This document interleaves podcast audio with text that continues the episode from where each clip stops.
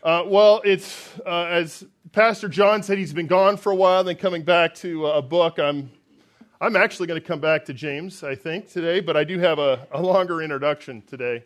But, uh, but it's good to be back in the book of James with you. But before we actually dive into these passages, I want to call your attention to a hymn, Blessed Assurance. And probably you're familiar with this hymn. Uh, Blessed Assurance, Jesus is mine. Oh, what a foretaste of glory divine, heir of salvation, purchase of God, born of his Spirit, washed in his blood. And the chorus goes This is my story, this is my song, praising my Savior all the day long. This is my story, this is my song, praising my Savior all the day long. And this, this is a, a well known and loved hymn uh, that we often sing, and Jubilant Sykes uh, often sings it. Uh, I'll, I'll try and do a little rendition of Jubilant right now. no, no. I, I would not do that to you all. I love you too much to put you through something like that. Uh, you don't have to endure that.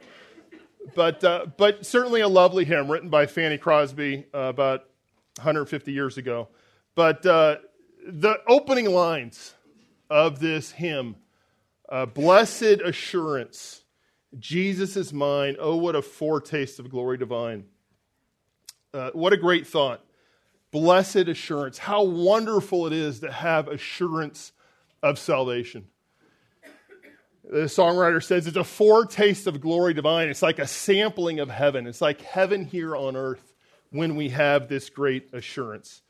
Uh, the Puritan Thomas Brooks also talked about the greatness of having assurance when he wrote, Genuine assurance will be a spring of joy and comfort in you.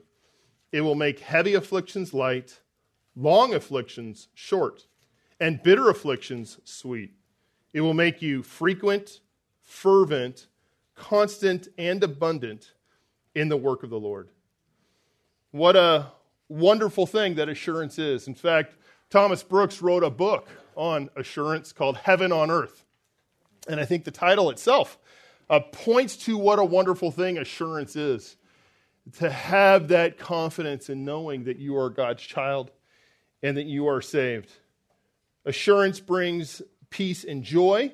It enriches our time as we commune with God uh, to, to know that we're His child. Assurance makes us active in serving the Lord um, and in evangelizing.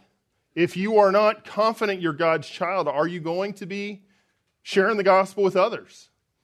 You will probably not. You will probably be so self focused and so concerned about your own heart that it will dampen your evangelistic zeal. Well, the good news about assurance is that it's possible. We can have it. As a believer, you can have assurance. And not only can you have it, God wants you to have it. Um, it is possible. We're encouraged to have assurance. It's not presumptuous. There are some, uh, particularly um, in some other religions that are more works based, would say it's presumptuous to have assurance. You don't know if you're really going to be saved until the end of your life.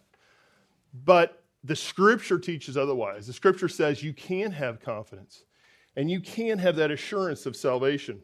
2 Peter 1:10 says, Therefore, brethren, be all the more diligent to make certain about his calling and choosing you, that we can make certain about it. And then in the book of First John, verse John 5:13, he writes, These things I've written to you who believe in the name of the Son of God, so that you may know that you have eternal life, that we can know that we have it. And First John is a wonderful book that explains how you can know that you have eternal life you believe the truth about Jesus Christ.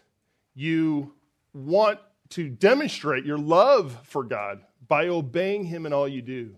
And that overflows in your love for others as well. First John is a great book to study on this. And every believer should strive towards assurance of salvation. But that said, assurance isn't guaranteed for every believer. Just because you're saved doesn't mean that you have assurance. You can truly be God's child and then, but still walk around unknowing, concerned about your own heart, and lack that joy that comes from assurance. Now, that said, realize it's, it's a different thing than salvation. So you can be saved even if, if you don't have assurance. And so we understand that a true believer can lose assurance, but you can't lose your salvation. Pastor John did such a wonderful job this morning looking at Romans 8. I appreciate he did that lead in for my sermon today. Um, I tell you, I just asked, and he said, Sure, Rodney. Happy to do so. So amazing, amazing. Big hearted guy. No, but but what he taught on this morning is such a wonderful truth that we hold on to that when God saves you, when Christ's sacrifice has atoned for your sins, that your debt of sin has been wiped away, covered by what Christ did, that he paid for that sin and then credited you with his righteousness. So that when God looks upon you, he looks on Christ's righteousness.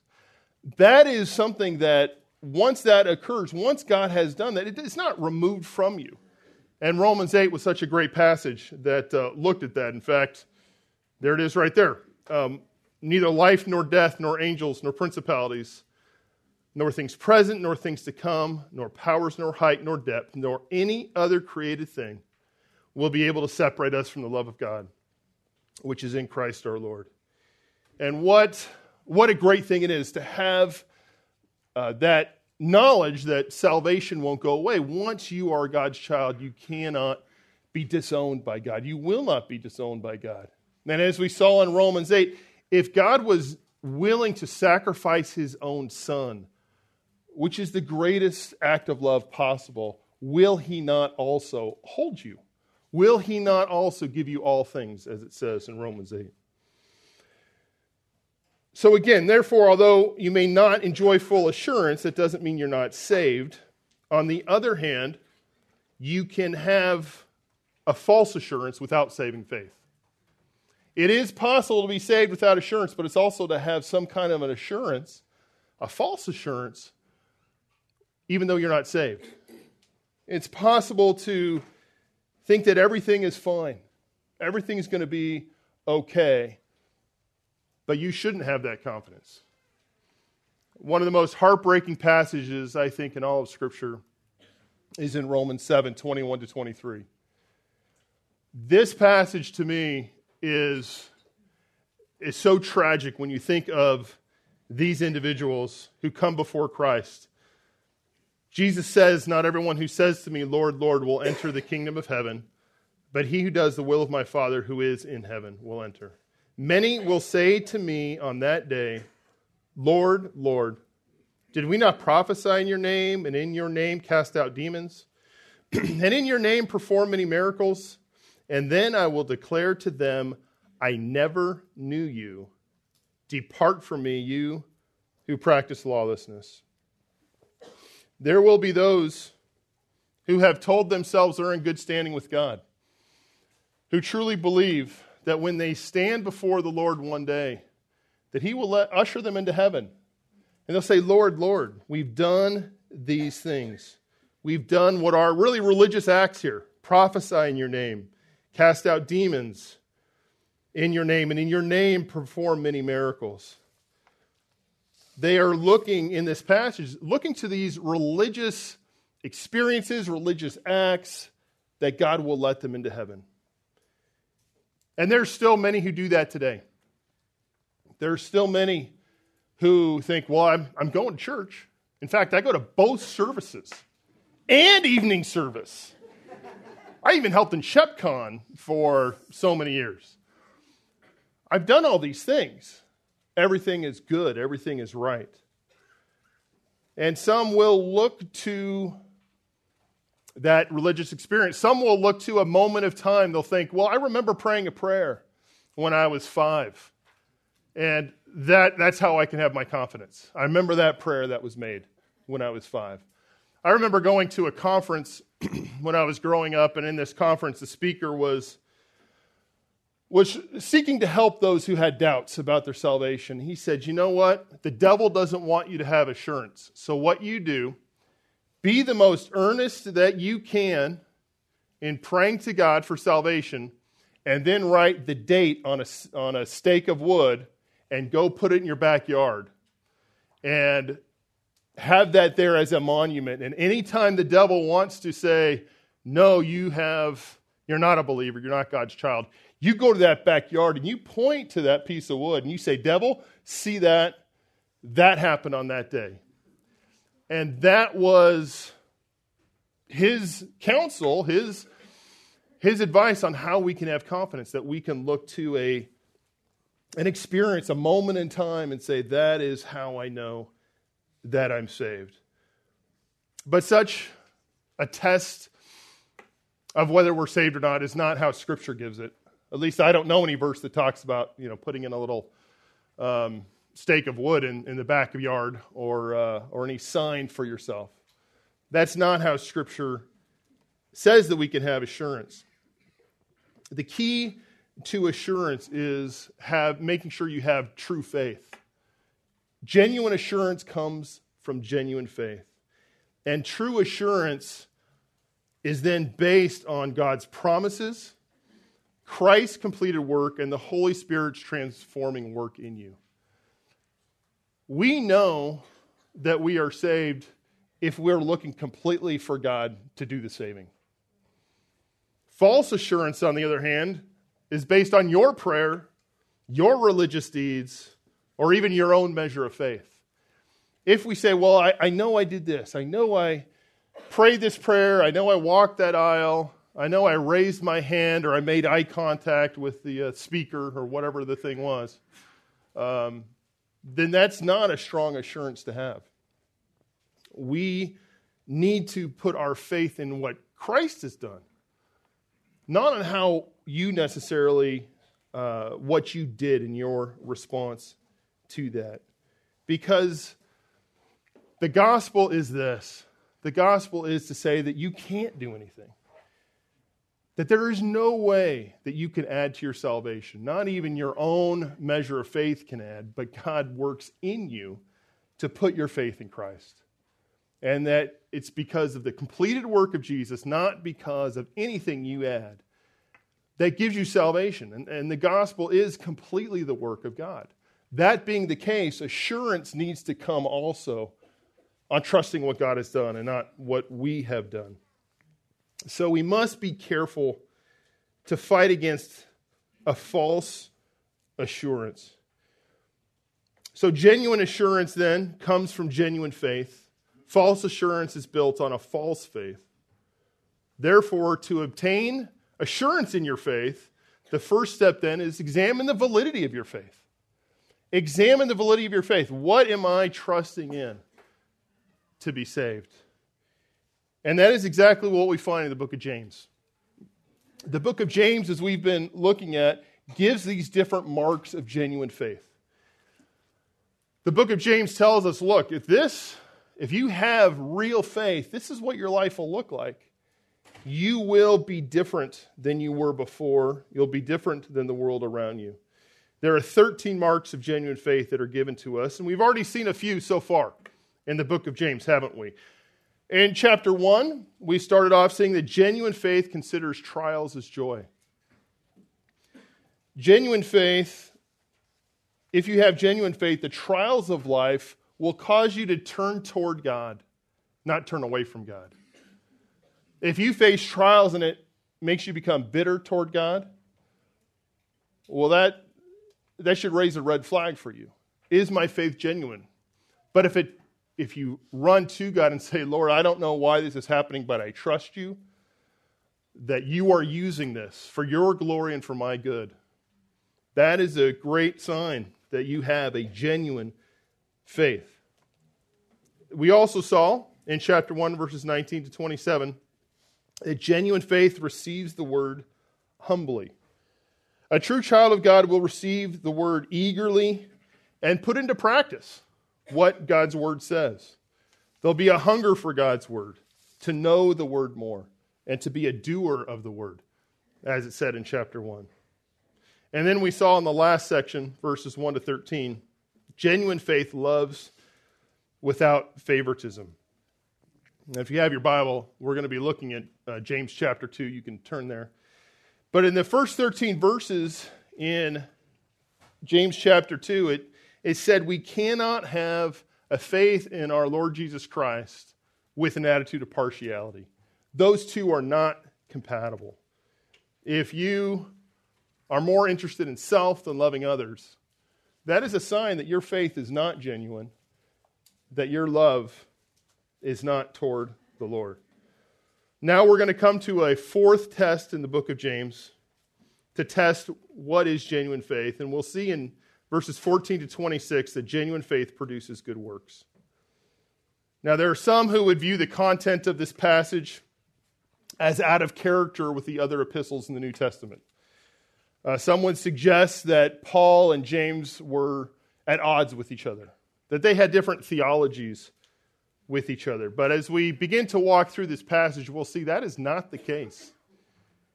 The ultimate author of Scripture is the Holy Spirit.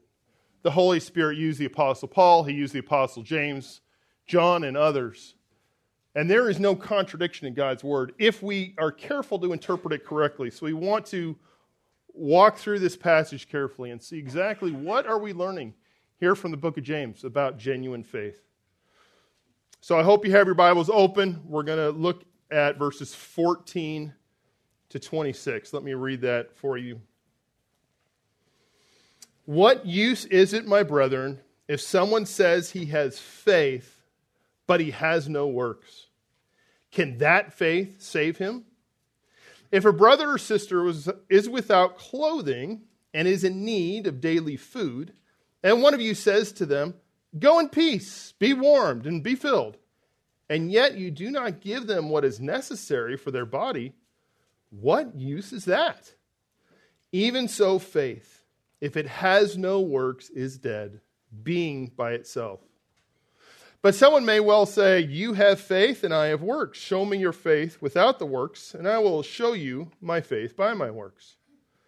You believe that God is one. You do well. The demons also believe and shudder. But are you willing to recognize, you foolish fellow, that faith without works is useless?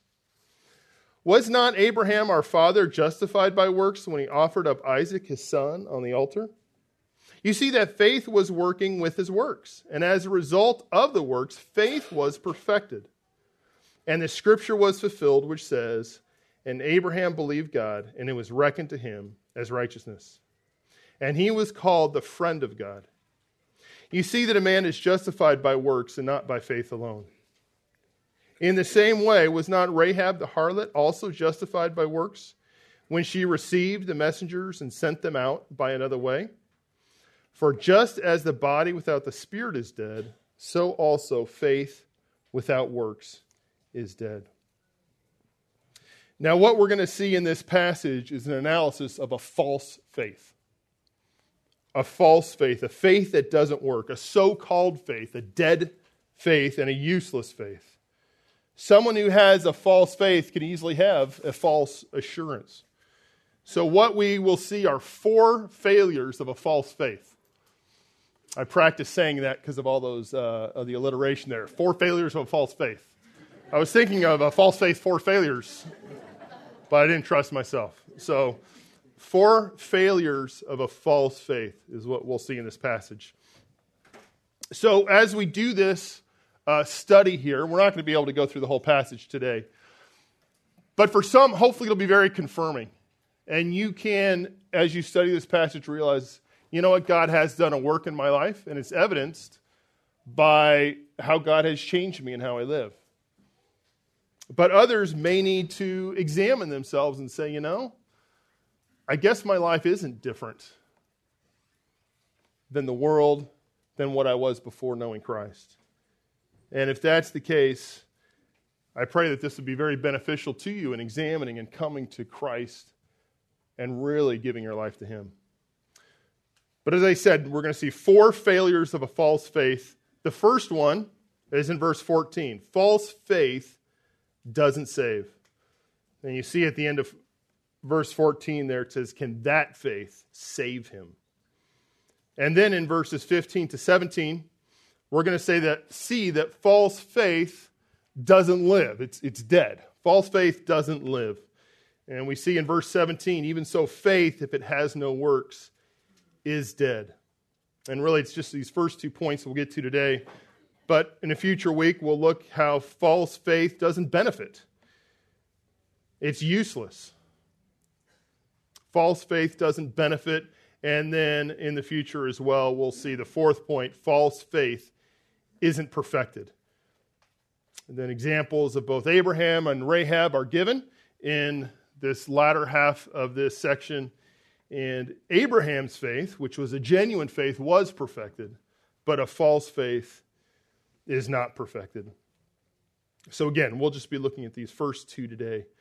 and the first point is this false faith doesn't save. And we see that in the very first verse, verse 14. What use is it, my brethren, if someone says he has faith but has no works? Can that faith save him? And as we've pointed out many times, he uses the term my brethren uh, to introduce a new topic. Uh, now, it's related to the previous topic because he has been talking about genuine faith, but a new subtopic, if you will, and talking about faith and how it should result in works. So he mentions my brethren there, and obviously a, a tender appeal as he knows what, how important this is. And he asks two rhetorical questions in verse 14. What use is it, my brethren, if someone says he has faith but has no works, can that faith save him? And the key there is if someone says he has faith. If someone says he has faith. Now, James is not saying if someone has faith, he could have written that. But no, this is someone who says, someone who made a claim of faith. This is someone who's saying, oh, yeah, I'm, I'm a follower of Christ. I, I do have faith as well. But it's merely a claim. And as we'll see, it's not a reality. And but we do see that this person is not an outsider to the church either. This is a person who is inside the church, who has said, Yes, I want to be counted among the believers. I am one of those who follow Christ. It is someone who is making a claim of faith. And I think that's why um, it is such a tragic thing. It's tragic when those people reject Christ outright and walk away. But those who give themselves a false assurance, how more tragic is that? and so here is someone making this claim of faith that's inside the church. And so, what we'll see here through this passage as he introduces it here in verse 14, that the subject is faith. And that's been the subject here. And then he follows up, says he has faith with, can that faith save him? And the focus then is the, on the authenticity of faith, not a necessary addition to faith.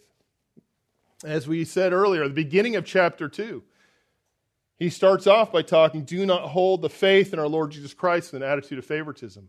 Again, the idea, it's the faith that's the important thing for those who want to say that, well, James is the apostle of works and Paul's the apostle of faith, are not reading James very carefully because James is certainly emphasizing faith here.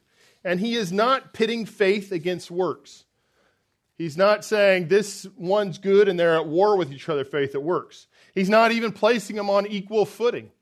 Faith is important and also works are important, and they're, they're both what's needed to have a right relationship with God. And he's not even saying that works need to be added to faith. That's all of these are wrong understanding. That's not what James is doing here. What he is saying is genuine faith will result in works. If it's an apple tree, it will produce apples. Genuine faith will always produce works, and that's what James is focusing on is what is genuine faith? not what should be added to genuine faith. Now we know from Scripture, and again, I want to stress the importance of the necessity of faith and faith alone that saves, because that is the consistent testimony of Scripture, is it not? We do not believe that our works contribute in any way to our salvation. We see that repeatedly through Scripture. In the book of Romans, such a wonderful treatment on justification and how one is saved. It's very clear. For we maintain that a man is justified by faith apart from works of the law. 328. And then in 4 5, to the one who does not work, but believes in him who justifies the ungodly, his faith is credited as righteousness. Paul is very clear in the book of Romans. It is justification by faith apart from works. Galatians, just as clear. Galatians 3:11 Now that no one is justified by law before God is evident for the righteous man shall live by faith.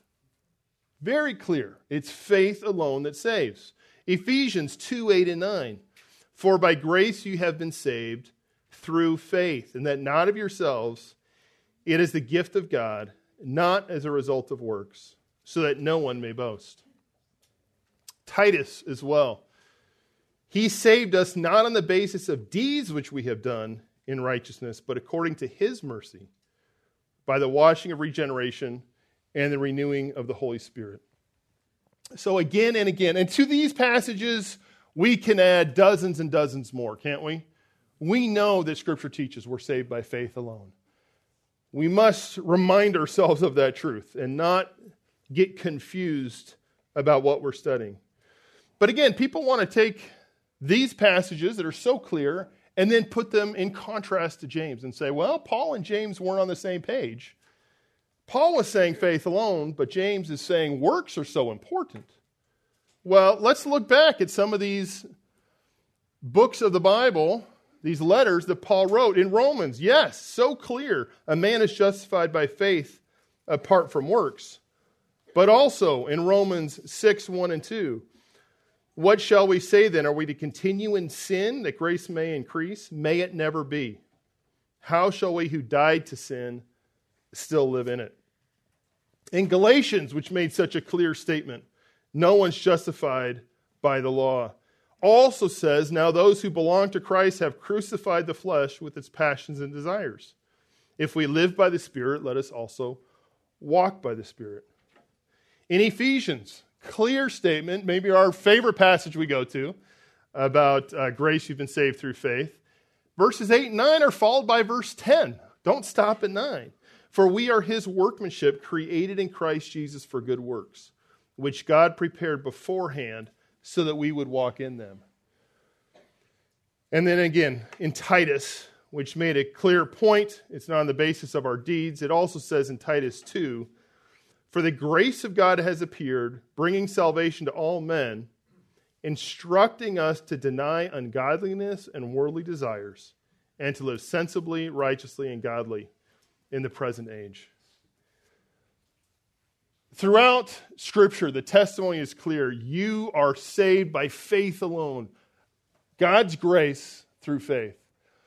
But it is also abundantly clear that saving faith will result in a changed life you will live differently because genuine faith, saving faith, means that your life has been changed. You're a new creation in Christ. And so you will live differently because God has done that work within you. So we can't see Paul and James opposed to one another. Just to illustrate this, uh, this is how people view it they're fighting each other. Uh, James and Paul uh, drawing swords. This, again, it's a wrong understanding of P- Paul defending that man is saved by faith alone. And James, on the other hand, saying that faith is dead if it does not result in good works, as if they're against one another, each fighting for different things.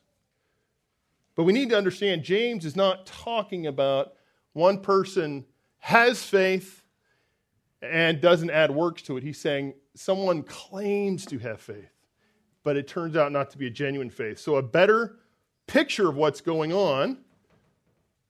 Uh, how about that? that took a long time. Let's do that again. Oh, look at that. Huh? Look at that. I, I, had to up my PowerPoint game. Brad's really good at his PowerPoint, so I had to do something here. Just up it a little bit. yeah, Gus will like it. This is a better picture. James and Paul are actually fighting back to back against opposite errors. They both, in the middle, hold to the same thing that man is saved by faith alone, and that faith is dead if it does not result in good works. They both hold to that reality. But James is fighting the error that some think that genuine faith doesn't result in good works. Some are saying, well, I, you know, I have faith and you have works. They're two different things. James is saying, no, genuine faith will always result in good works. On the other hand, Paul is fighting those who are thinking, well, I can earn my way to salvation. I'm going to add these good works to my faith to be saved. So Paul is fighting that error. So it looks like they're opposed, but really they're, they're on the same page. They just focus their writing on different errors, different foes of the gospel. So we need to see it in that way and see that the harmony between these two passages.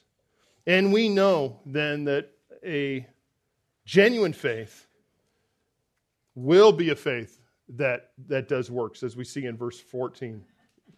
And that is a failure of a false faith. It doesn't save, it's not a saving faith. And so James introduces this topic here in verse 14. But now he goes on in verses 15 to 17 to begin to illustrate what this looks like. To actually give us a picture of this. And James is always excellent at doing that, isn't he? He, he loves to paint these pictures in our minds so we can clearly see what he's talking about and understand it. And in this second part here, we'll, we'll see that false faith doesn't live. It is instead, it's, it is dead. And here James gives an illustration, a vivid illustration of inactive faith. And this is best seen as an illustration rather than an example. So, what's the difference between the two? An illustration is uh, painting a picture so you understand the main point. An example is this is the main point in action. That said, this illustration also has a lot to teach us and a lot to learn from as well. And so we'll, we'll consider that too. But this illustration that James uses here, when making the point that genuine faith must result in actions, is one about caring for poor, caring for poor among those in the church, of a brother or sister who is in need. And there were very many, there were a lot of poor believers in the church at that time. And we've seen that already in chapter 1, verses 9 to 11. It talked about the rich and the poor there in the congregation. And even earlier in chapter 2, in favoritism, that people could have the tendency to favor those who are rich. It will speak about the rich and the poor later in the book of James as well. So that's a, a reality in the church. So he didn't just grab any illustration, but an illustration that made his point and taught how we should respond to those in need. So the illustration is this a brother or sister is without clothing and in daily need of food. Now, this brother or sister is in dire need. It says without clothing, and we wouldn't, shouldn't think of uh, without clothing in absolute terms, but in terms of like wearing rags, wearing very little, maybe not having warm clothes for the winter, um, but without as much clothing as would be necessary in life, and perhaps even worse, is in lack of daily food. Daily food is just what it sounds like it's food for that day, it is the ongoing sustenance needed day by day. So, this issue, this poor brother, wasn't theoretical. Like, you know what? Maybe sometime this guy's going to be in trouble. This sister is going to be in trouble. It's like this is a need right now. Something needs to be done right now. The situation was dire, it was immediate. So here we have this brother sister in this dire need. And then we see another person come into the picture. One of them says to them, to the brother sister, Go in peace, be warmed, and be filled. But does nothing and yet you do not give them what is necessary for the body. And immediately we see the callousness of this person. I mean, even how that's phrased, it's, it's uh, be warmed and be filled, like it can magically happen. Um, it's in the passive voice Like, yeah, maybe some way it'll happen to you. Knowing this exactly what this person needs is to be warm and be filled. So it's not like this person doesn't understand the need. The need is seen. It's obvious need. It's not that, well, I had no idea. The person sees the need and yet callously says, Be warm and be filled. Good luck with that. You know, all that is going on with you. Good luck. Is is a shocking callousness to recognize the need and not give anything that is necessary for the body, not provide any help at all. The question is, what use is that? Well, the, the answer, it's rhetorical, of course. What use is that? Well, it's no use. It's absolutely useless to, to say such words. In fact, it's more than useless, it's offensive. And that's the idea. This is supposed to shock the reader. This is supposed to say, wow, you know, that's over the line. That is outrageous that someone would say that to someone who is in such desperate need. And the illustration is just for that purpose. It should seem outrageous to us. Now, I'm, I want to talk about how this fits into James' point, but first, I don't want to bypass the illustration because it is it points to helping the needs of others. And something that Scripture reminds us that we are to care for those who are in need. Um, we see that obviously in this passage, phony, fake compassion is repulsive. And yet, that can even happen in the church. But Scripture is clear that we can't have a false compassion. We can't say that we care for someone and do nothing. It's a reminder that false compassion is repulsive and has no place in the church. Scripture is clear on how we are to care for the needy, and we can see that, and I just listed a few here. Proverbs 19:17, one who is gracious to a poor man lends to the Lord, and he, that is the Lord, will repay him for his good deed. Galatians 6:10, so then while we have opportunity, let us do good to all people and especially to those who are of the household of faith. 1 John 3:17 But whoever has the world's goods sees his brother in need and closes his heart against him, how does the love of God abide in him? And that First John passage, what a excellent parallel to this illustration here.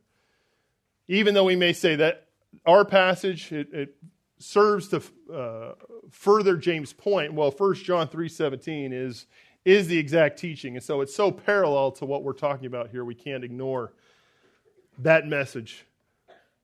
Whoever has the world's goods and sees his brother in need and closes his heart against him, how does the love of God abide in him?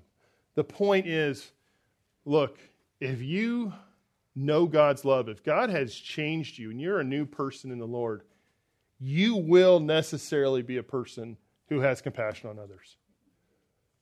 And if you don't, you have to question okay, am I one who really loves the Lord? That's the point that John makes, which is, again, so similar to what we see here. We must guard against false compassion that says, oh, I care, but then fails to do anything. Now, I understand real life situations are complicated, and there are a lot of factors to consider to provide help for someone. Uh, we can't be oblivious to that. Yes, there are challenges, and, and sometimes what's needed is not just handing out money everywhere to everyone who's poor, but a kind of help that will set them on a stable path, long term help.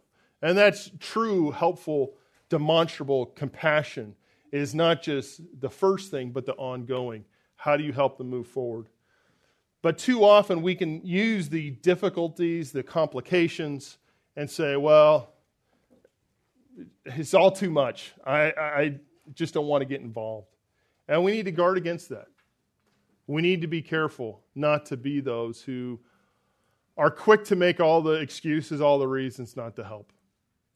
Um, and I speak to myself, I speak to all of us, uh, in that it is so easy to to focus on the difficulties rather than, okay, well, what can we do? What can I do uh, to help someone?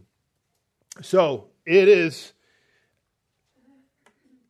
it is definitely true that we need to be guard against this false compassion. We need to help. But the main point, again, going back to the main point of what James is saying here, is that we need to see how ugly this false compassion is, how empty it is, in the same way that words of compassion without action are repulsive and show that with a lack of true compassion, in the same way, saying words, I have faith, and total inaction in your life is equally repulsive to God. If we are shocked by this illustration, like how could someone say, Oh, you know, be warm and fed, I, I have compassion on you, but do nothing? We should be just as shocked for someone to say, Well, yeah, I have faith, but yeah, my life hasn't changed. Well, that's ridiculous. It's as ridiculous as this illustration is as well. Compassion without action reveals itself as false compassion. And faith that is unaccompanied by action is therefore a false faith as well. And he describes it as dead. Even so, faith, if it has no works, is dead being by itself. And dead's an appropriate description because that means it's inactive. It can't do anything, it has no life to it. It's not a real faith, it's a dead imitation of faith. Again, we must not see James as speaking ill of faith. James points to we, we must have faith. Faith is how we're saved. And yet it's got to be a genuine faith, is his point. Faith is what's important, but let's make sure it's a true faith. And I appreciate what one commentator writes works are not an added extra to faith any more than breath is an added extra to a living body. It's not like, yeah, he's a living person and he breathes. Well, it's a living person. Of course he's breathing. If it's a real faith, of course it's acting. Of course there's a changed life. But if there isn't a changed life, then it's dead. It's worthless. It does nothing. And James says, be careful that that's not the faith that you claim. If you're one of those who says, I have faith, but you don't see any change in your life, then, then you have reason not to have assurance. You shouldn't have any confidence that you're a child of God. So, as far as application, it, it's clear, but let me just walk through that. Is my faith evidenced by how I live? Ask yourself that question.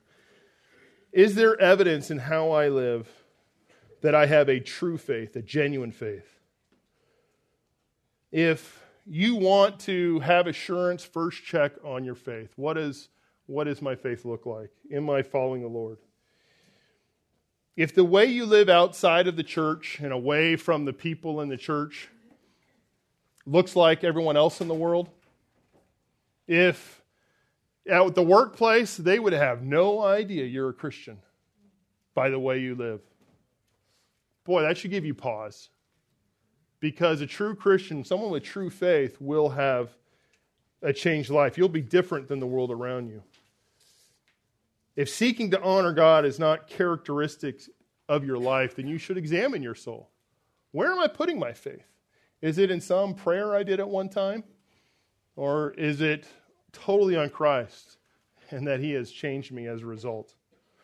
Or if there's an ongoing sin in your life, you know of this sin, and it's been something you have been holding on to. And it just repeats again and again with no repentance on your part.